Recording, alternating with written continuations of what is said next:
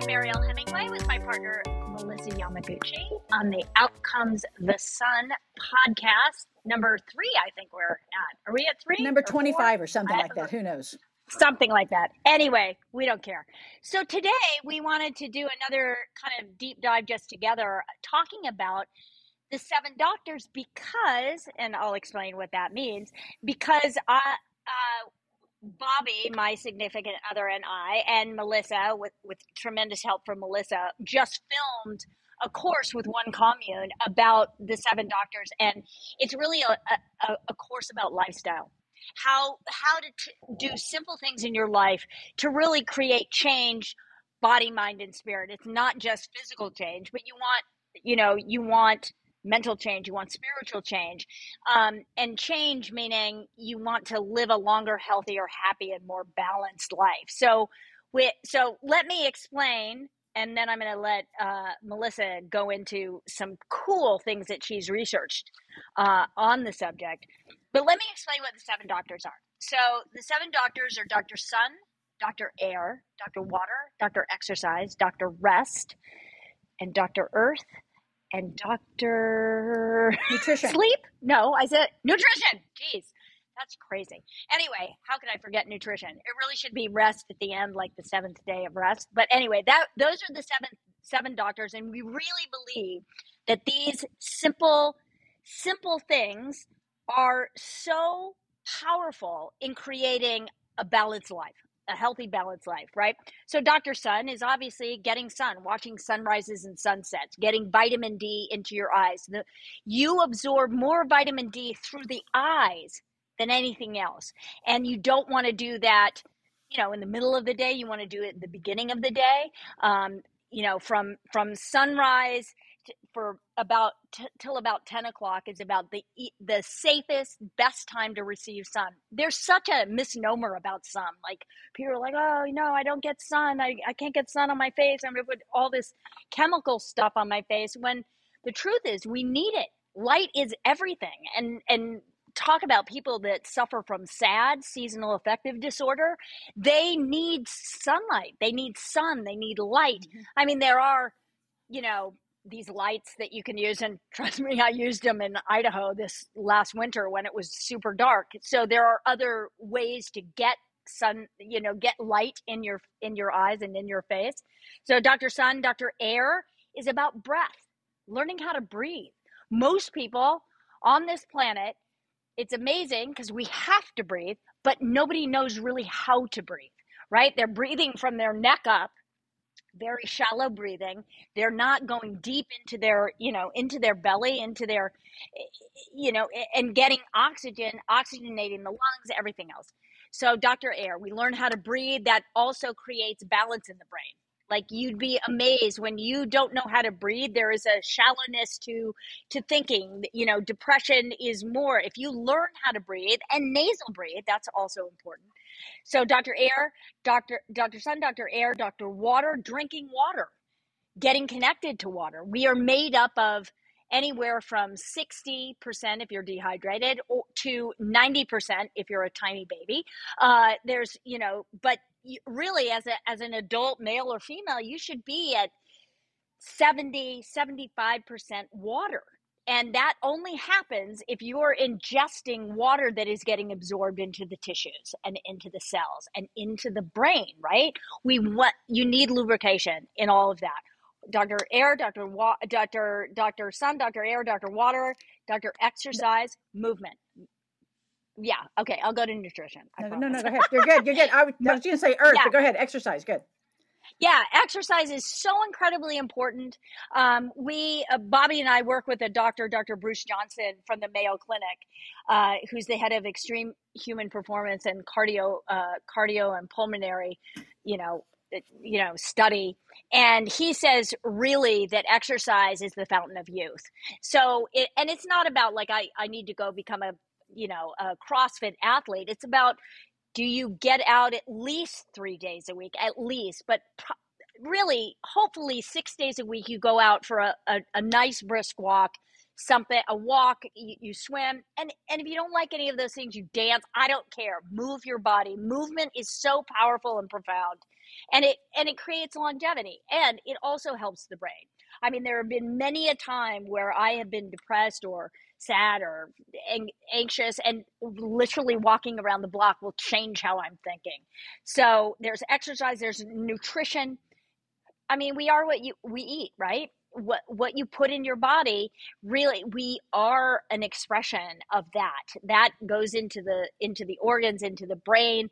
So when i always say you think about taking an aspirin right? And in 20 minutes you're going to have have no headache right say you have a headache and you take this advil or you take a tylenol or whatever you take and then you don't have a headache we need to start thinking of our food as the same food is medicine right? Mm-hmm. So look at your food not in a medicinal way, like sadly, but in a way that it is enhancing your health.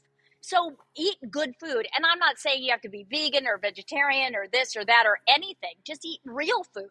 And that can be, you know, you can be any type of eater that you want paleo, vegan, you know, all protein, no protein, keto, whatever thing works for you. And it's about finding that. And then there's Earth. Dr. Earth. Dr. Earth is so important, and people kind of forget this, and we're big proponents of it.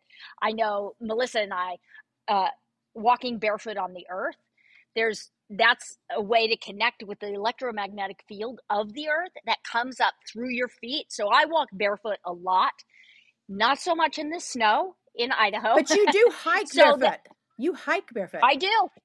Oh, absolutely, I do. You throw your Sorry, just, off barefoot. I that you know, I and I am. Look, I am barefoot. I am barefoot right now. I I'm so excited. We're in California, and we, you know, we I was barefoot hiking all over the place. Anyway, the electromagnetic field comes into the body through the feet or or however you're grounding if you're sitting on a on on a you know in a park on the on the ground you get the electromagnetic field comes in through your feet or your body. And what that does is profound. It gets rid of the inflammation in your body. It also gets rid of the inflammation in your brain. It gets rid of neuroinflammation. What does that mean? That means that people that suffer from depression and anxiety and all of these things, it helps alleviate that. I'm not saying it's, you know, the perfect cure for somebody who has a serious mental illness, but it certainly can help, right?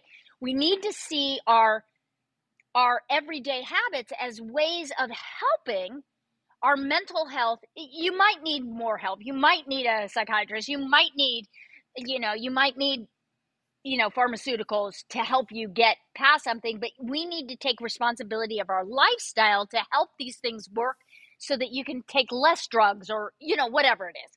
So then there's nutrition. I mean, there's earth, there's nutrition, rest, and what the else? Rest. rest rest, sleep, sleep. Oh my God. So it was very funny. When I first met Bobby 14 years ago, I was like, you know, I get like six hours of sleep. I'm so cool because I meditate, right? And he was like, well, that's horrible. I was like, what do you mean that's horrible? and he was like, you need to sleep more. And I was like, why? You're always napping. I don't understand it. But meanwhile, I'm looking at him was like, damn, he looks young. and he was always super, you know, happy, very balanced. Sleep, they are finding the studies around sleep and how important it is for our mental health, for our metabolism, for everything, for anti aging. Sleep is so important. Of course, as we get older, our anxiety levels are higher and sleep becomes really challenging.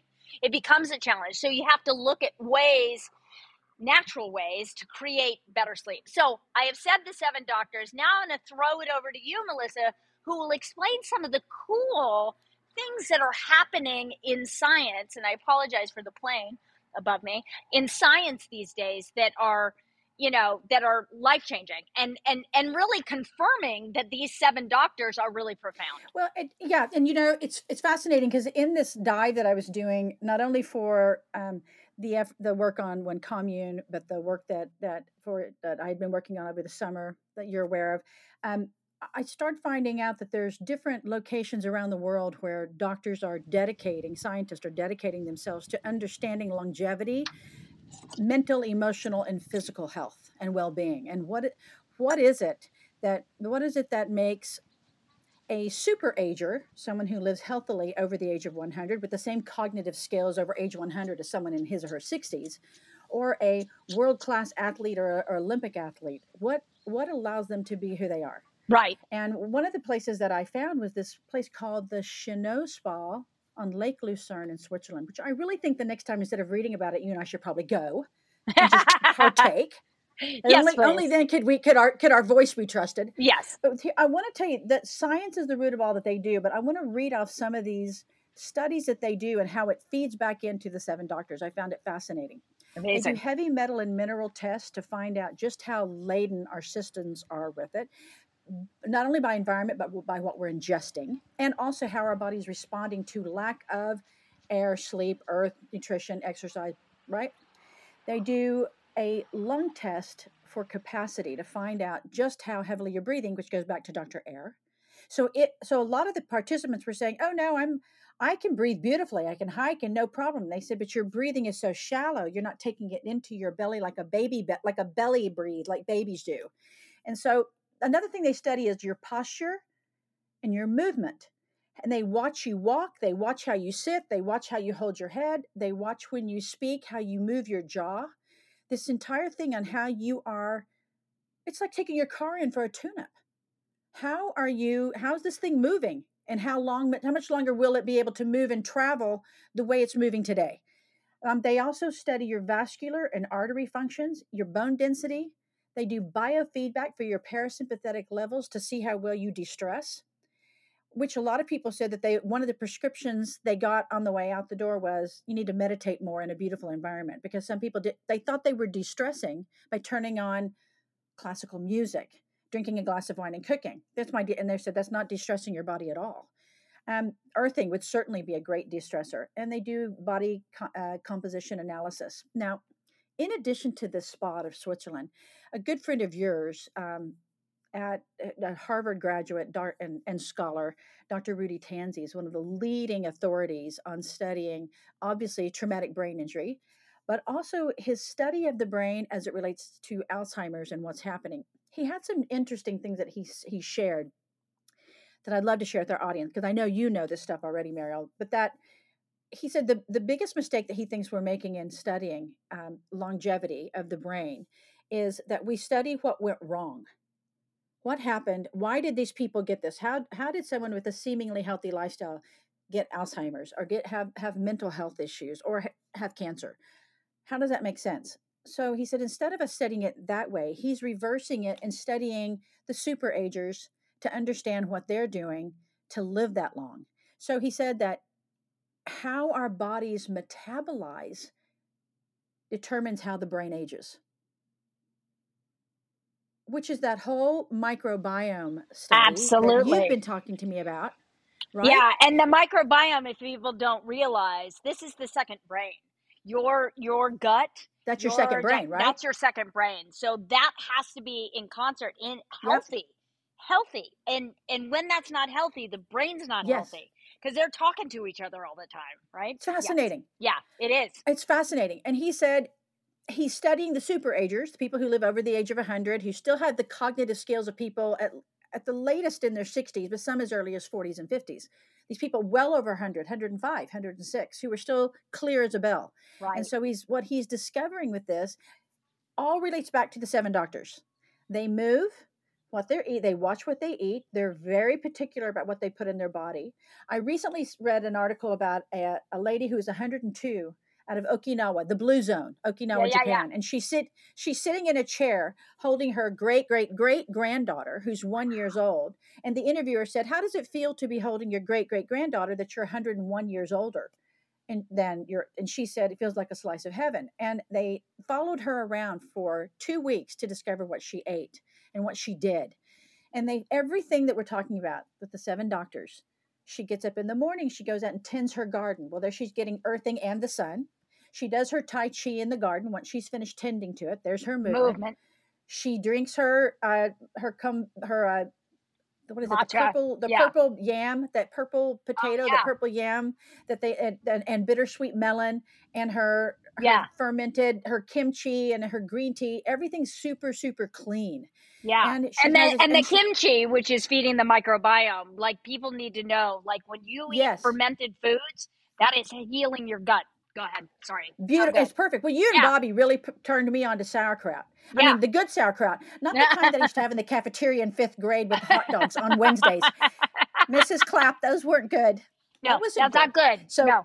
so when when they're eating, when you're eating properly, and the the other thing that they do have, which we're going to have to get an eighth doctor, it's community. It's their Yes. connection to others because Yes. these women in Okinawa have what it's a they have this community of other women close to their age anywhere from the young sprite ones of 80 to the ones in well into their hundreds and they check in on one another they live within Yes. walking distance they see how we're doing mary we're already going to have to have a little circular home with a garden in the middle I know. so we can go check on each other Absolutely. but they have they have so this whole thing this whole study of this that dr Tanzi was spear is spearheading and continues to i kept every time i was reading i kept thinking god this is the seven doctors. Now there's one thing that's not on the seven doctors that i'm not advocating for but i found fascinating and it, with your permission it's a tender subject but i would like to share it.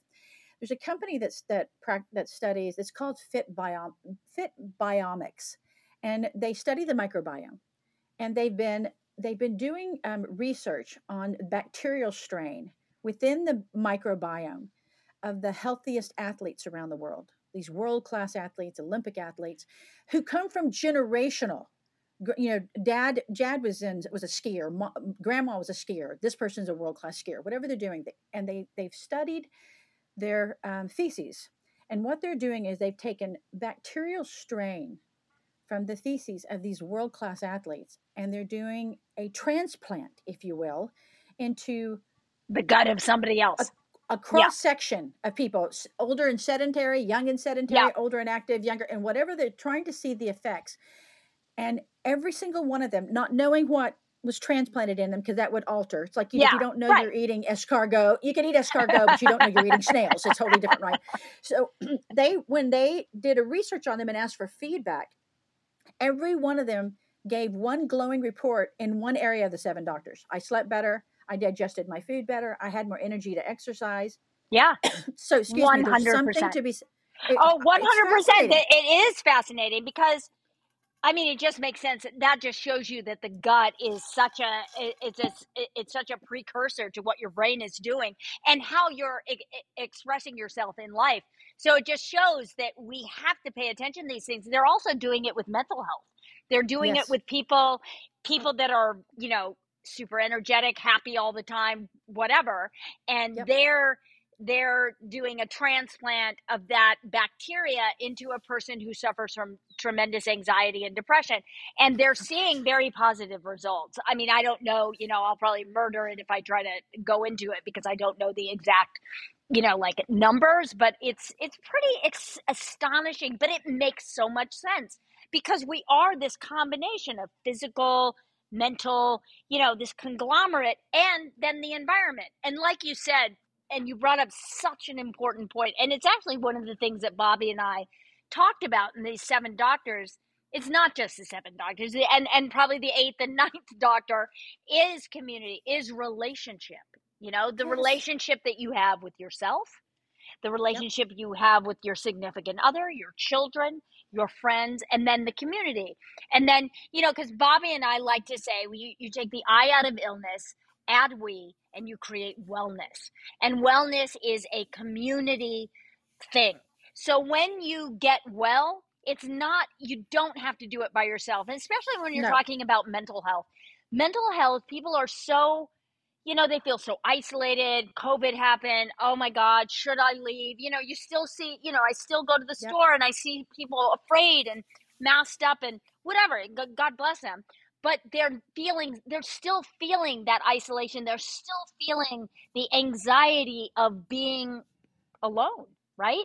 And and Yep. the kids are still suffering. The kids are still hesitant to go back to big classes where they're around a lot of kids um, so we need to we need to realize that our mental mental physical emotional and spiritual health like we talked about Yes. last week is all about this community it's about coming together and saying hey nobody has to do this alone this is all about the journey yes your unique uh, solution is yours alone, but right. together we can find it, right? Together we can help people be directed. And that's what we want to do with the Mariel Hemingway Foundation, mhfoundation.org. We want to help people find their solution.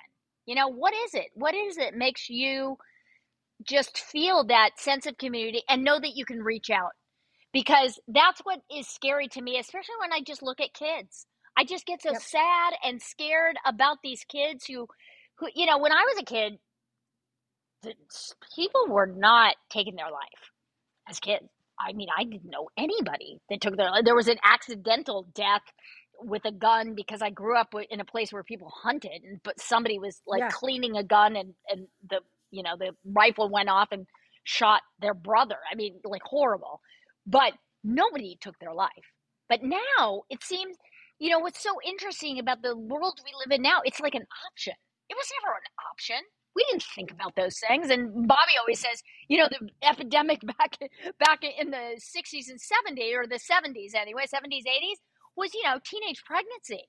I did a movie back about a million, years ago called "I Want to Keep My Baby." I had an, un, you know, an, a, a pregnancy, uh, you know, at 16 years old or whatever. I did this movie, but I'm telling you, that was the epidemic. Now it's like, what?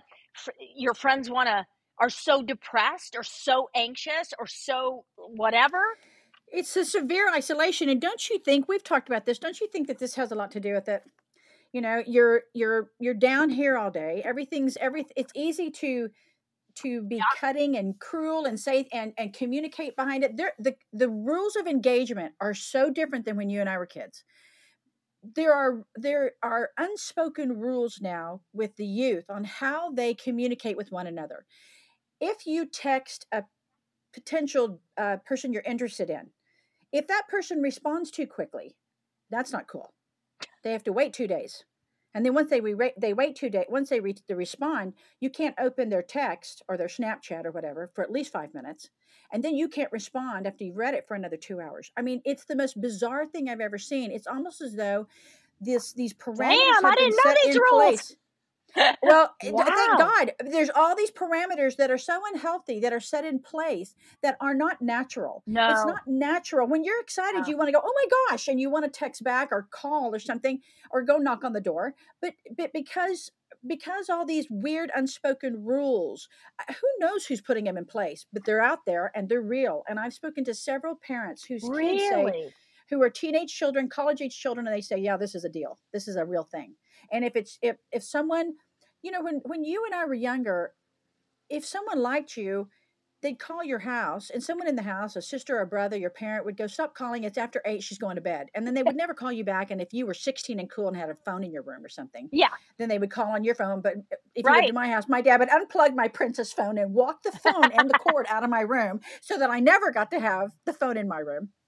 Anyway, Yeah. so uh, but it's it's it's this weird boundless access. Yes. But because this is where a lot of our youth are growing up without, you know, the, you know, there's some restrictions and regulations are scary on some way. On some way, they're good, but there's no parental restrictions coming in really hard. So these kids are figuring it out for themselves, Yeah. and that's where I think a lot of these numbers, the the the ideation and the actual happenings are taking place because there's no one. What's that? What's that? Was that a book? Forgive my ignorance right now. Was it a book? Was it a play? Who's watching the kids? You remember that? Oh yeah, yeah, yeah. I can't remember. I feel like it was Yeah, a it- play, but or it was probably a book first. But yeah, you're you're absolutely right. It and and the, and the cell phone, as great as it is, is causing a tremendous amount of, you know, we think we're communicating more. Let me tell you something. It's a seven percent connection. When you text somebody, you're not. You can't. So I'm even though we're doing this via the internet at least I can see your face. I can see your Yep. body language. We're communicating through this. Through, I can see you, right? But when mm-hmm. you are texting with somebody, you don't know what they're saying. It's always misinterpreted. It's always this. It's Oh, always yeah. that.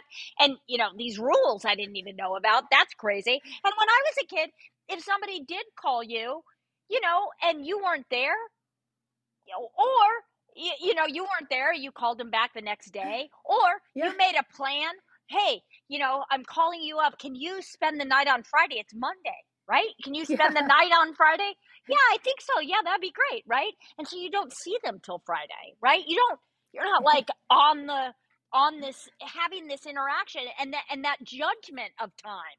Like, oh, they didn't get back to me right away. Or oh they went too long i don't know what these rules are you know or whatever it's not it's really not okay i would so mm. fail at this this new disease. I would feel too i'm too excited i get too excited about things and i want to call and tell you right away what happened i don't want to wait until two hours if I know. you say hey this is my good news and i've got to go i've got another 55 minutes so she doesn't know i'm too excited. I can you imagine i'd lose my mind but I know, right? But it, it is it's a different world. I mean, it's it's not a world that's going to change. So we no. ha- we have to learn how to negotiate the new way, right? I don't want to be the old person that goes, "Well, you know, back in my day." But we have to learn how to negotiate the way the yeah. way the world yeah, is do. so technically oriented, but keep it you have to make limits. I think what it is is you just say, you know, for me, I turn my phone off at 8 p.m. It's off you know i, I am not going to say that i'm the internet might not be you know i might watch a show that's different but i quit you know like looking at instagram or doing anything like yeah. that. Oh yeah yeah. 8 p.m it's a, the phone is off. Now some of you have kids some of you uh, you know like i know you you keep your phone because your kids are off you know in college or in europe or wherever so i get that but for the most part, if you can turn your phone off, it's awesome for you. Not just to, not just because of that communication thing and the you know the ability that anybody can get you, but also because of the EMFs, the electromagnetic right. stuff that is right. going around in the air. That's actually not good for you. It's not good for our circadian rhythm. It actually throws it off. So it's very important that internet and stuff like that gets lessened at the night because that's part of sleeping well if you turn internet off or at least turn your phone off and it shouldn't be next to your head so many people like sleep with the phone right next to them underneath their pillow oh my god it just kills right underneath me. the pillow. It's so bad for you. Please don't do it. It so screws up your sleep. And if you're do, Mariel, here's another thing. If we can just yeah. talk about it briefly, do you know how many girls I see put their phones in their bras? It makes me nervous. It makes me so nervous. I know. No, there's a direct connection here. This is it's scary stuff. Yeah. Yeah, scary it's scary stuff. stuff. And and and if you're pregnant, let me just tell you, if you're pregnant and you've got, you know, you've got that kind of it's it actually affects the fetus circadian rhythm so that it, it you know, it's effect they, they, they are there's a soft link and i'm you know i'm not a doctor i'm not trying to claim anything and the numbers i'm probably going to get wrong but there is a connection to autism and that you know the constant you know emfs coming in at the at the at the baby and blue light you know not that blue light is bad all the time during the day it's fine but at night yep. we shouldn't be seeing a lot of light. So when we talk Mariel, about doctor a- sleep you you don't you want to sleep in a black room. And you know the thing the things that we're talking about today the seven doctors and all of these different techniques opportunities practices that have been around for years centuries the one thing that I just learned yesterday, I was watching this fascinating documentary on um, a child in vitro and all that it, and all that affects the child. When the decisions that you and I make affect our grandchildren. Yes. The life of it goes back to it goes back to the grandparent. So if the grandparent, if the grandmother is healthy, the eggs that she's produ- the eggs that she's born with that she maintains when she gives birth to her yep. daughter and those eggs that she's born with the grandmothers are so everything's it's all passing down our choices affect not only ourselves they, and our loved they, ones they it affects affect, our children and our grandchildren and it's fascinating right it is it's fascinating. fascinating. it's not, it's just, affecting, it's not just about you no and it's affecting generations but also on the reverse side you're getting healthy now also helps the generations ahead of you and the generations yep. behind you, right? The generation yep. of growing like if you get healthy in in your brain, right? And you do whatever is necessary for you to find balance, that actually affects your kids, right? Yes. It totally yes. affects your kids. You know, yep. like when when you talk about therapy or psychotherapy and stuff like that, when we un- when we as human beings unlock our our issues or whatever our genetic issues that helps unlock the generations before. You know, they all they, they often say you know, there's always one in a family that kind of goes, "Hey, I, you know, the buck stops here. I don't want to do this anymore." I kind of, I kind of feel like I, I did that a little bit with my family. That there was so much mm-hmm. addiction, there was so much mental illness, and I was scared. I spent a lot of years being afraid that I was going to be, gonna have, like, a, it was like a virus. I was just going to wake up one day and, you know, there I'd be like you know not well mentally not well. And what i realized was you know it took me many many years and lots of falling down and doing all kinds of crazy stuff but what i realized is oh wait i get to make different choices. I know you know like i've suffered from depression i've suffered from anxiety i've suffered from things and i know i've i've figured out my solution. It's unique to me it's not yours it's not somebody who has bipolar disorder but i know what works for me. I know how to prevent depression in myself. Like we were talking about mm-hmm. getting light. I know i am a person who needs light. It's like we are in california now and i'm like you know i, I said to you i said to my partner bobby i said you know we need to find something for the winter months because they're tough on me you know like i i figured yep. it out i have lights i have crazy lights in every room but um but you know you figure out your solution and it's unique to you and it's so yes. it's so amazing to know that you actually can change the trajectory of your entire heritage. You can change yes. your family history moving you can, forward you can change your genetic expression. Exactly you can't. You're not. You're not damned for all times. It's, it's true. so cool. Oh my gosh, it's great. This has been such a wonderful conversation. I I, I love it. I think we do really well on our own. hey, I think there's a reason that you and I are friends. We oh we got God. this thing.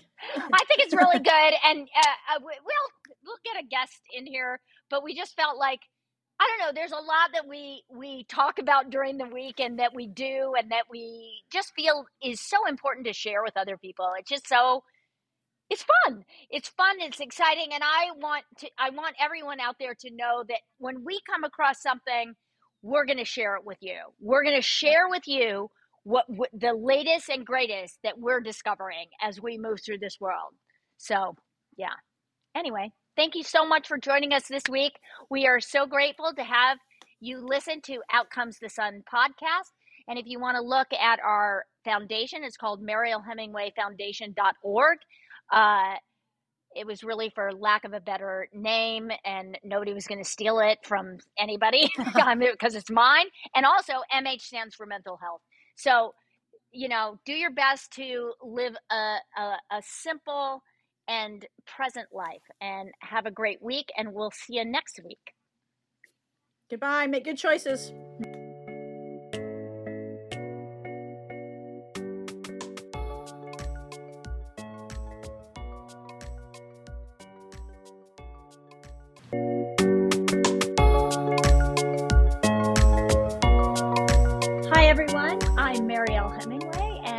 With my partner, Melissa Yamaguchi, on the Out Comes the Sun podcast. And we are excited today because we have really cool guests.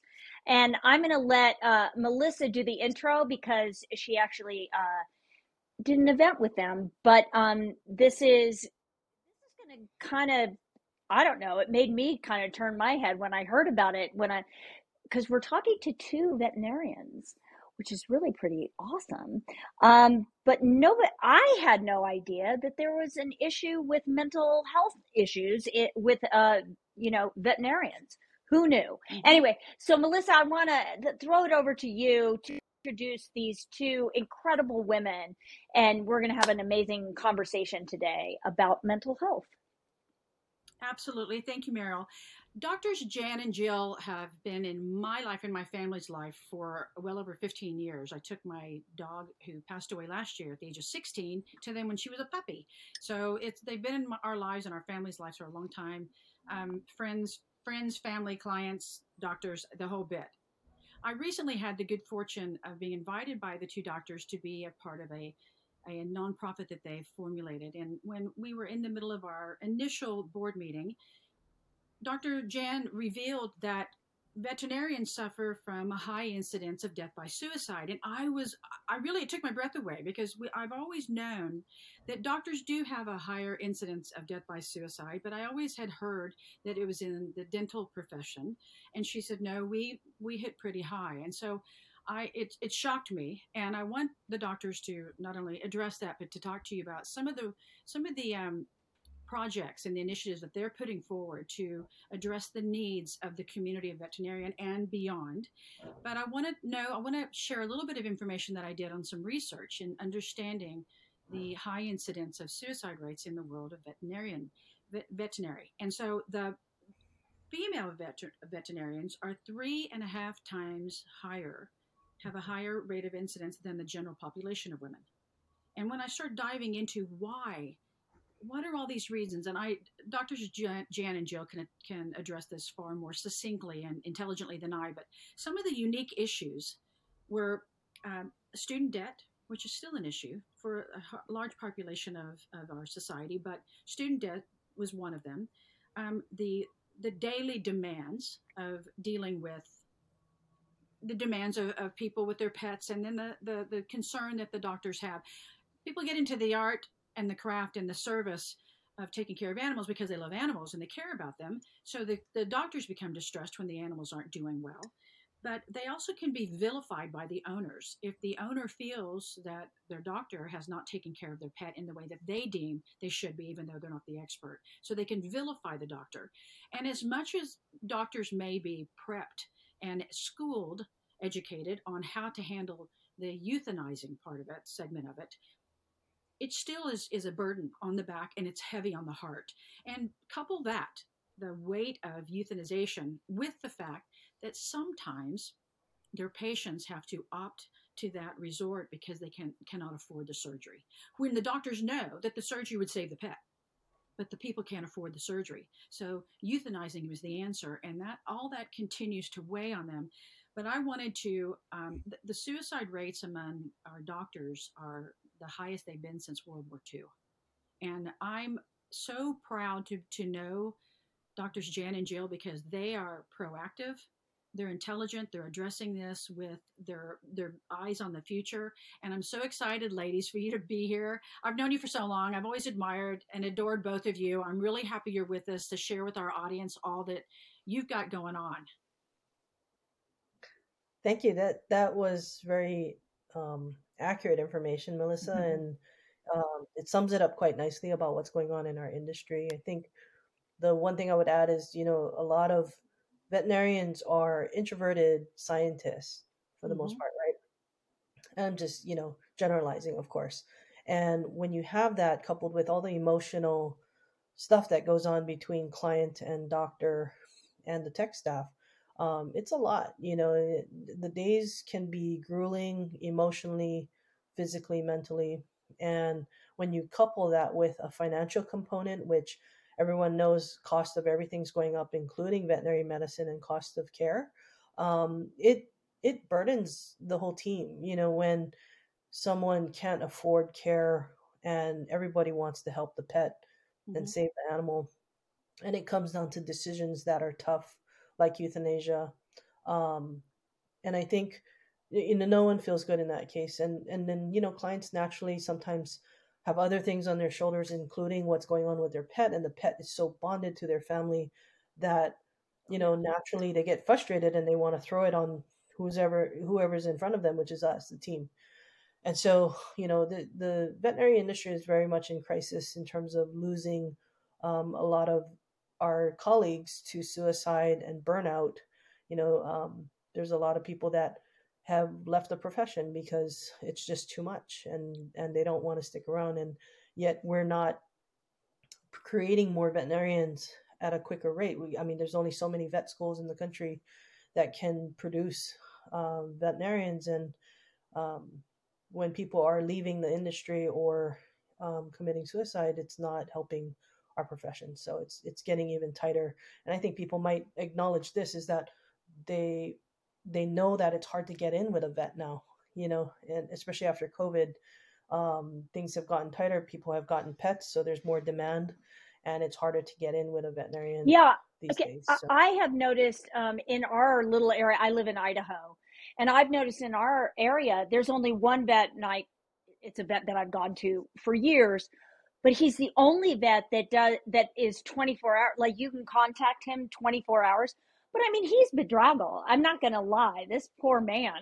I mean, he's got a staff and he's got a great team, but it's it's a stress and i can see that on him i lost two dogs this year um you know one one was 22 so my god like, like he he really probably should have been on his way out a little bit sooner but he was doing really well anyway but we it wasn't euthanasia he he just died and then the other one you know, it turned out he had cancer. He was just riddled with cancer. We, you know, he was slowing down for months. You think, oh my gosh, he must be getting old. It was a border collie, and um, you know, it turned around and and we we got him checked up, and it was it was bizarre because you know, and you know this better than I do. The relationship they have with their with their owner is so profound. I mean, the minute he knew that we knew, it was like he could let go it was like he was holding on yeah. for us to get the picture that things weren't weren't that good. Anyway, long story short, he also passed within five days. Um, but they, but I have noticed that in our small area that nobody does emergency care here. Like and and it's two hour it's an hour and a half to two hours away to get your dog to you know if you get hit on the weekend if a dog gets hit by a car on the weekend it, like it, you're never going to make it right? And that's and that's hard. And now i know uh, because of speaking with you that that it's just because you know the demand is is high and and probably they're putting limitations on what they can do probably because of these emotional reasons would you would you say that yeah and especially in the emergency i think the burnout ratios or, or the percentages are even higher than like Jill and I are general practice right um, veterinarians, and so we're like your family doctor, right? But ER definitely has a higher incidence of burnout than we do. Oh, it's so hard. Yeah, I just go ahead. Okay. Yeah, so it's not only you know just the I think the on the job or factors related to the profession, but you know it's also outside factors besides student loan debt. I mean, I had one doctor told me she has five hundred thousand dollars worth of oh student oh loan God. debt, and within people don't realize like veterinarians don't make the kind of salaries that human medical professionals make. So, you know. California is an actually a high market, and I would say the average you know salary for like a general practice um, veterinarian is probably somewhere in the realm of like 120 or 30 thousand dollars a year. And so when you have you know three four five hundred thousand dollars worth of debt and you got to pay for a home in california it's like it's stressful you know? Oh and God. so it's not only the debt debt burden, but it's also, um, you know, the profession now is about 80% women, where it used to be the opposite, maybe even 20, 30 years ago, where it was more male dominated. Um, but the profession has attracted a lot more uh, more women. Um, and with that, you know, a lot of these um, young women, they become mothers. And, you know, now it's, it's like, you know, there's this guilt that comes up, you know, balancing like work life balance, you know, the demands of, you know, raising a family and work and long hours and just stress. And so there's just, you know, it just everything just piling up. It's overwhelming. that really negatively affects. Um, it's overwhelming. And you have done. I mean, according to Melissa, you really uh, have taken this this issue very very seriously, and it's why we're talking to you. I would love for you to explain to uh, Melissa and I, but of course our audience, more importantly, um, what you're doing kind to to make a difference. Like, how are you changing this? I, I guess it's the culture, the environment, the community. How are you? What are you introducing into the community to to make a difference? You know, Ohana Pet Hospital is what Jill and I had started with our other two partners, and when we first launched the hospital we wanted to basically take care of the team, right? If we take care of our team, they will take care and deliver great service to our customers and great care to our pets. And mm-hmm. that was the philosophy that we stood behind, and we still stand behind that today.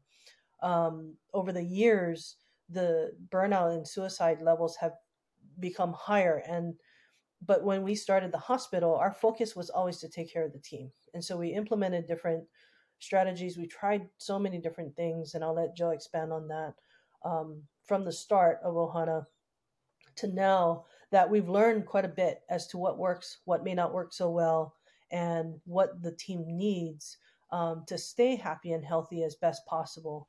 And although you could argue it's not necessarily our responsibility to take care of their own personal needs mm-hmm. um, at home, um, we try to provide as much resource as possible for them so that they can stay balanced, they can stay healthy, they can get the, um, you know, if, if they need therapy sessions, you know, for for free, they can get it through our health insurance or our life insurance policies through employee assistance programs.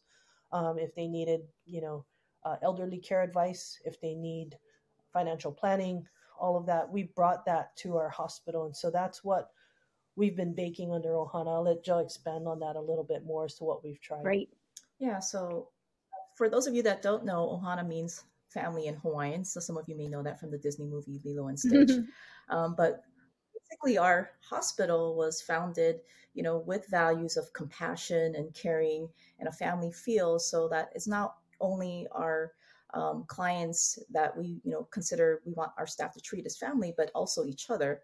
And so we mm-hmm. told them that, like, you know, we want you guys to think and treat each other as like kind siblings, be kind to everybody, be compassionate to each other, as well as the clients and and of course the pets. That's the most important thing. But you know, the, the we fostered a, a really nice culture at Ohana, and I think that's where it starts. And so people feel secure, they feel supported, um, and they feel basically they feel loved like family. And so some of the things that you know we've tried with them um, you know, to help them. Like Jan says, there's a lot of resources we provided.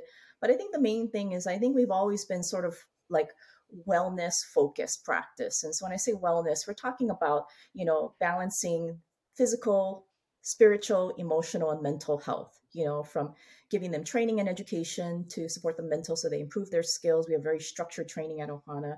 Um, we provided um, emotional support. We brought in a like a like a it's not she's not a psychiatrist, but a therapist yeah. who specializes in grief and yeah. loss.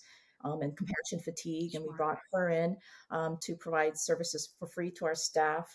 Um, in the physical realm, we know we used to do like what we call Ohana Fit Club. It was like physical fitness challenges to encourage them to like eat better and exercise and so um, yeah. And, and then you know I think one of the other cool things we've done too is we you know we've done extensive um, communication training. So that's the sort of other piece with them. Just you know, part of it is under, learning to understand different personalities, um, learning to under, understand people communicate differently, and just to mm-hmm. protect them because you can't control someone's reactivity or reaction, right? But you can control right. how you perceive it and how you take it and how you re- thus react to them. And so, you know, we we have an excellent client service manager that's put together an empathy training program um, for our staff, and it, she's wonderful at it. And I, you know, it's really helped them um, to manage like these difficult emotional situations.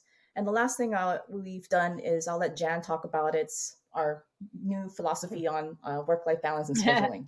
so this kind of this uh, new um, model that we implemented at Ohana is called we call it 30 is the new 40 and this kind of came about during covid. You know we had a time where we put the team on work share because we wasn't we weren't sure what was going to happen early during the covid months um, where we pulled the team down from a four day work week to a three day work week, and we were working um, at a 75% of normal.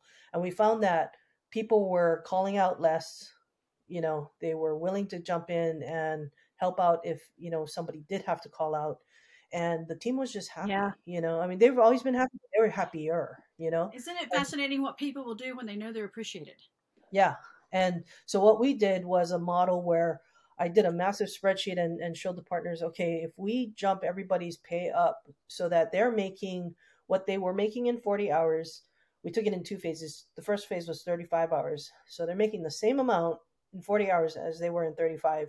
And then another jump phase two to go to 30. Then what we did was launched it in October of last year.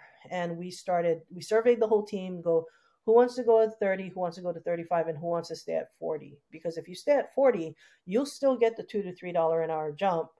So you're just earning more money. And right. some of the teammates were motivated to do that because they would just want to make more money and not have to do anything different not have to take on a second job. So um, it was about a third split equally, and there was no pattern to age kids. I could not find a pattern, Right. you know, when I looked at who wanted what. It was very individualized. And so we went down to 35 hours for those that wanted it. Some individuals got to go to 30, but they didn't, you know, necessarily get another pay bump in that realm. It was really hard financially to get, you know, to go past this 35 and we just finally nailed that in uh, about a couple months ago. And so our whole team has moved um, for the ones that wanted to 35 and the ones that, you know, everybody got a pay jump. So everybody was happy about that. And we are balancing that with how much, you know, how, how much is coming in on the revenue side um, and keeping the customers happy because we don't want to just throw that on the customers and have the, the pay rates go up. Right. You know, that's not fair either to Right. and it managed it really did work we were able to hire people you know we were we had to fill about 16 positions and we filled them within a couple of months and um, we still are very well staffed in our hospital compared to other hospitals out there to give you an example most hospitals strive for a five support staff to one doctor ratio in reality out there it's about two to three support staff to one doctor at ohana we have about six support staff to Wow. one doctor That is That's so good. yeah. You know what's so wonderful about And so- this is that you have taken, you know, the American model of of the work ethic, and you know, we're all Americans are like, how many millions of hours can I work? and all that stuff, but the exhaustion level and the sleep deprivation is creating, you know, their level of making mistakes when you're sleep deprived or Mhm. you are so speaking our language. You know melissa and i talk about this on the on the podcast all the time because my belief is that lifestyle choices that you make improve your mental your mental health your physical mental emotional spiritual health as jill had said. It's so important that you know you have to look at the individual and then creating a work a work space, environment community culture that says hey you can be paid just as much and you'll probably be far more effective in less time. And we don't think you know americans don't think that way. We're not programmed that way. We're you know we're designed to do too Right. much. And then but the productivity and the and the way we do things is kind of it lessens the value. You know because i think you see it more in in europe and scandinavia that they just value people human human time more. And i think that we need to change our culture to what you're doing it's it's just so amazing i'm i'm i'm just thrilled Well, I'll double that. Double that on top of the fact that that Jan and Jill are Japanese, and my husband is Japanese, so I can speak. I can speak honestly here. This the, that that that natural that original culture is very work driven also. So the fact that the, eh, the two ladies from Hawaii, and they've got kind of they they've been blessed with this kind of a ohana aloha mahalo spirit. And so they have this approach like let's let's address this. Let's let's approach this differently. And i want to i want to make sure before we're we're gone that we have up for our listeners you also provide business consulting letting Yeah, other she people said that. know That's how to work on this. So they're they're these their their business consulting is worth looking into. Their business practice is amazing. But i also want you both to touch on the nonprofit and because i'm so excited by what you're doing there Yeah. So, and and you know, the reason why Jill and I are focused on the business consulting aspect is a lot of burnout comes because of poor management Yes. or leadership, also in the workplace, right? And so we're trying to combat that differently by training managers, which is what our passion is too, um, to to show them how to manage compassionately. You Mhm. know, not just cut people off at the knees. You know, listen to them, see why they're not performing or not, why they're not showing up to work um, the way you expect them to. And a lot of it, like Joe said, is communication training. And so that's what we focus on. So where this is all headed is, um, you know, our industry is being swallowed up by corporate America. And when they do that, because the pool of labor is so small, everyone is dangling serious cash in front of doctors and vet tech staff to try to get them to on their teams. But the way they make that money back is by literally driving them to the ground. You know, they have high volume targets and revenue targets and and that's not great. And so it's not a Right. sustainable model, right, for our industry. It just causes more people to hate their jobs and leave the industry, which is not good. Mhm. So what we are trying to launch with uh, Melissa is Lokahi Foundation, which is a nonprofit Lokahi means collaboration and unity in Hawaiian. And this is going to be a full fledged community effort between um, the college that we work with is Ventura College, where we put in a two year associate's degree veterinary technology program that's designed to help um, create more registered veterinary technicians. And Joe built the whole curriculum with the college faculty um, and got it accredited a few wow. weeks ago, which is amazing. Um, and with our local business owners and other veterinary colleagues to create a training and a wellness campus so that we can teach all of the lessons that we've learned through Ohana to our other colleagues so that we can turn this ship around, you know, and and get ahead of the whole burnout piece and try to just make chip away at it and make strides to create a more healthier um, environment, workplace environment, not just for veterinarians, but also it could be applied yeah. to dentistry.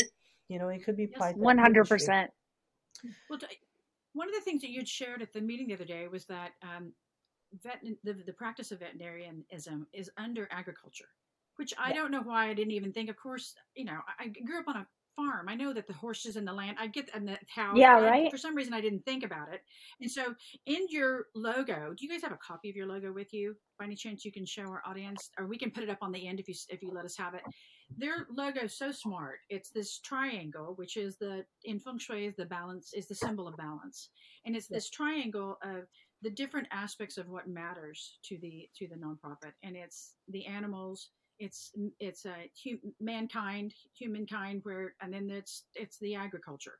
So the logos is it's it's really pretty and it, they've done very beautifully. But it's this these three aspects of it with the paw print with its heart you got the human hands with the heart and then you got this plant coming from the heart it's all about our land our people and our animals and it's so beautifully done that there's it's i think what we what i love most about what you're both doing is that it's a knock on the mm-hmm. noggin mm-hmm. to remember that this journey on our planet, whatever field of work we've elected to fall into, is is precarious at best. And so what we're doing matters on a day-to-day basis. And you two have, have really put your fingers on the pulse of what's taking place, whether by a natural understanding and observation or by emergency of being forced to see it you've taken your you've taken your knowledge of this and decided to be progressive and everybody that Mariel and I um, have had the good fortune of, of speaking with or having having on the show have had that exact same thread. That's the recurring motif of everyone we've had on. Every the leaders of the industry have said, "Whoa, whoa, whoa! Hang on a minute. I love what I'm doing, but I'm noticing that this part is a dark cloud that threatens to damage the industry I love, and I know it can be better." and you guys are trailblazers, not only because you're women in the field that was predominantly men for so long, but you're trailblazers because you're you're stepping back and saying it's not just about the bottom line. It's not just about grinding you into the ground and replacing you with the next guy. It's really about honoring the spirit of the individual so that he or she can honor those around them. Um, I, you said something earlier about not that many people coming into the field, and it reminded me that Mariel, and I learned, I don't know, gosh, I think we were in Florida, Mariel, at a, a, place where you were speaking one time, and they were telling us that nobody's entering into the field yes. of social work. The, mm-hmm. the people that are going into do social work are dwindling down so much that they're having a hard time finding therapists. So that when we have people on the at the what they believe to be the end of their rope, looking for help to find to help them in therapy, they're yeah. they're few and far between. And so it's when when you when we step back and realize that people are not going into our industries that demand big hearts, and yeah. your practice does. It, it demand you, you must have heart and compassion. You cannot be robotic.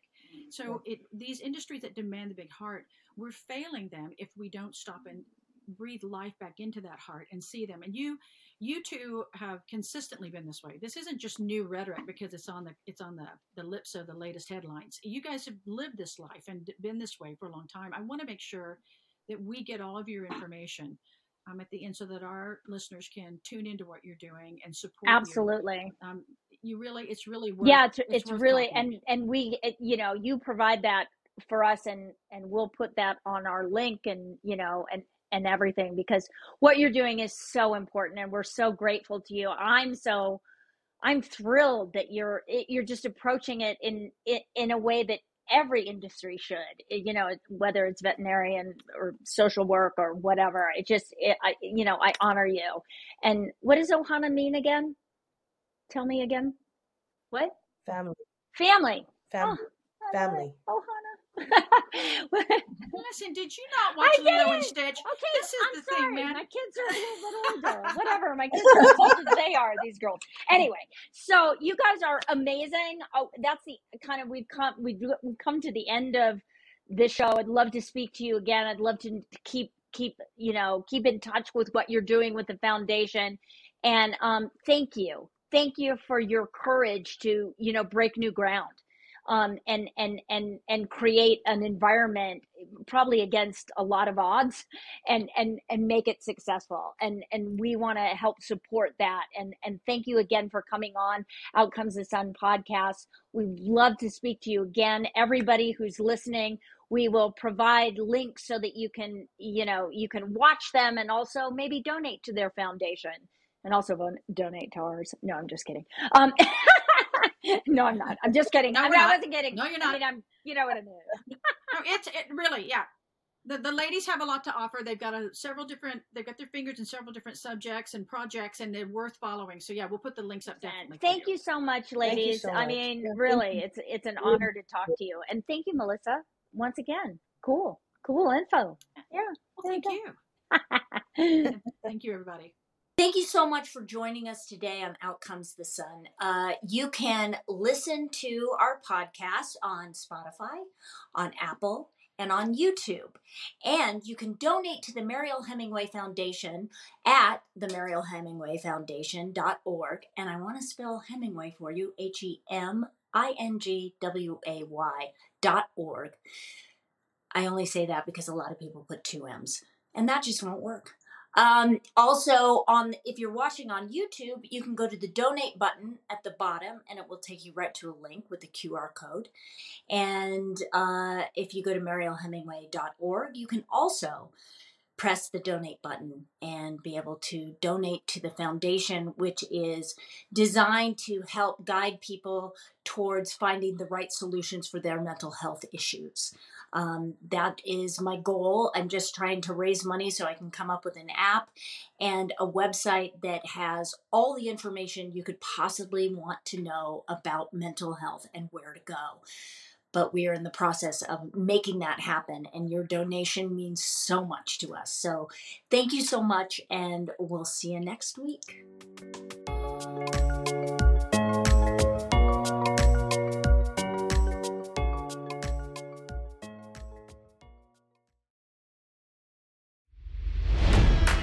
It's NFL draft season, and that means it's time to start thinking about fantasy football.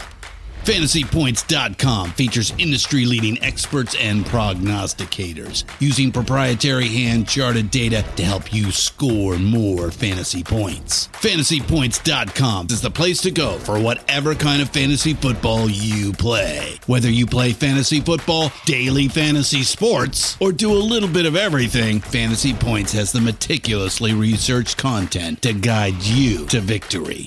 And why wait for the fall? Fantasy Points also covers the new spring football league, the UFL. Join the guru, John Hansen, Scott Barrett, Joe Dolan, and other massive names in the fantasy football universe with an exclusive offer. Use code Pantheon for 15% off any fantasy points package, including the all in package, with access to every article, tool, and data nugget that Fantasy Points has to offer. That's fantasypoints.com and code Pantheon for 15% off at Fantasy Points. Fantasypoints.com. Code Pantheon. Score more fantasy points.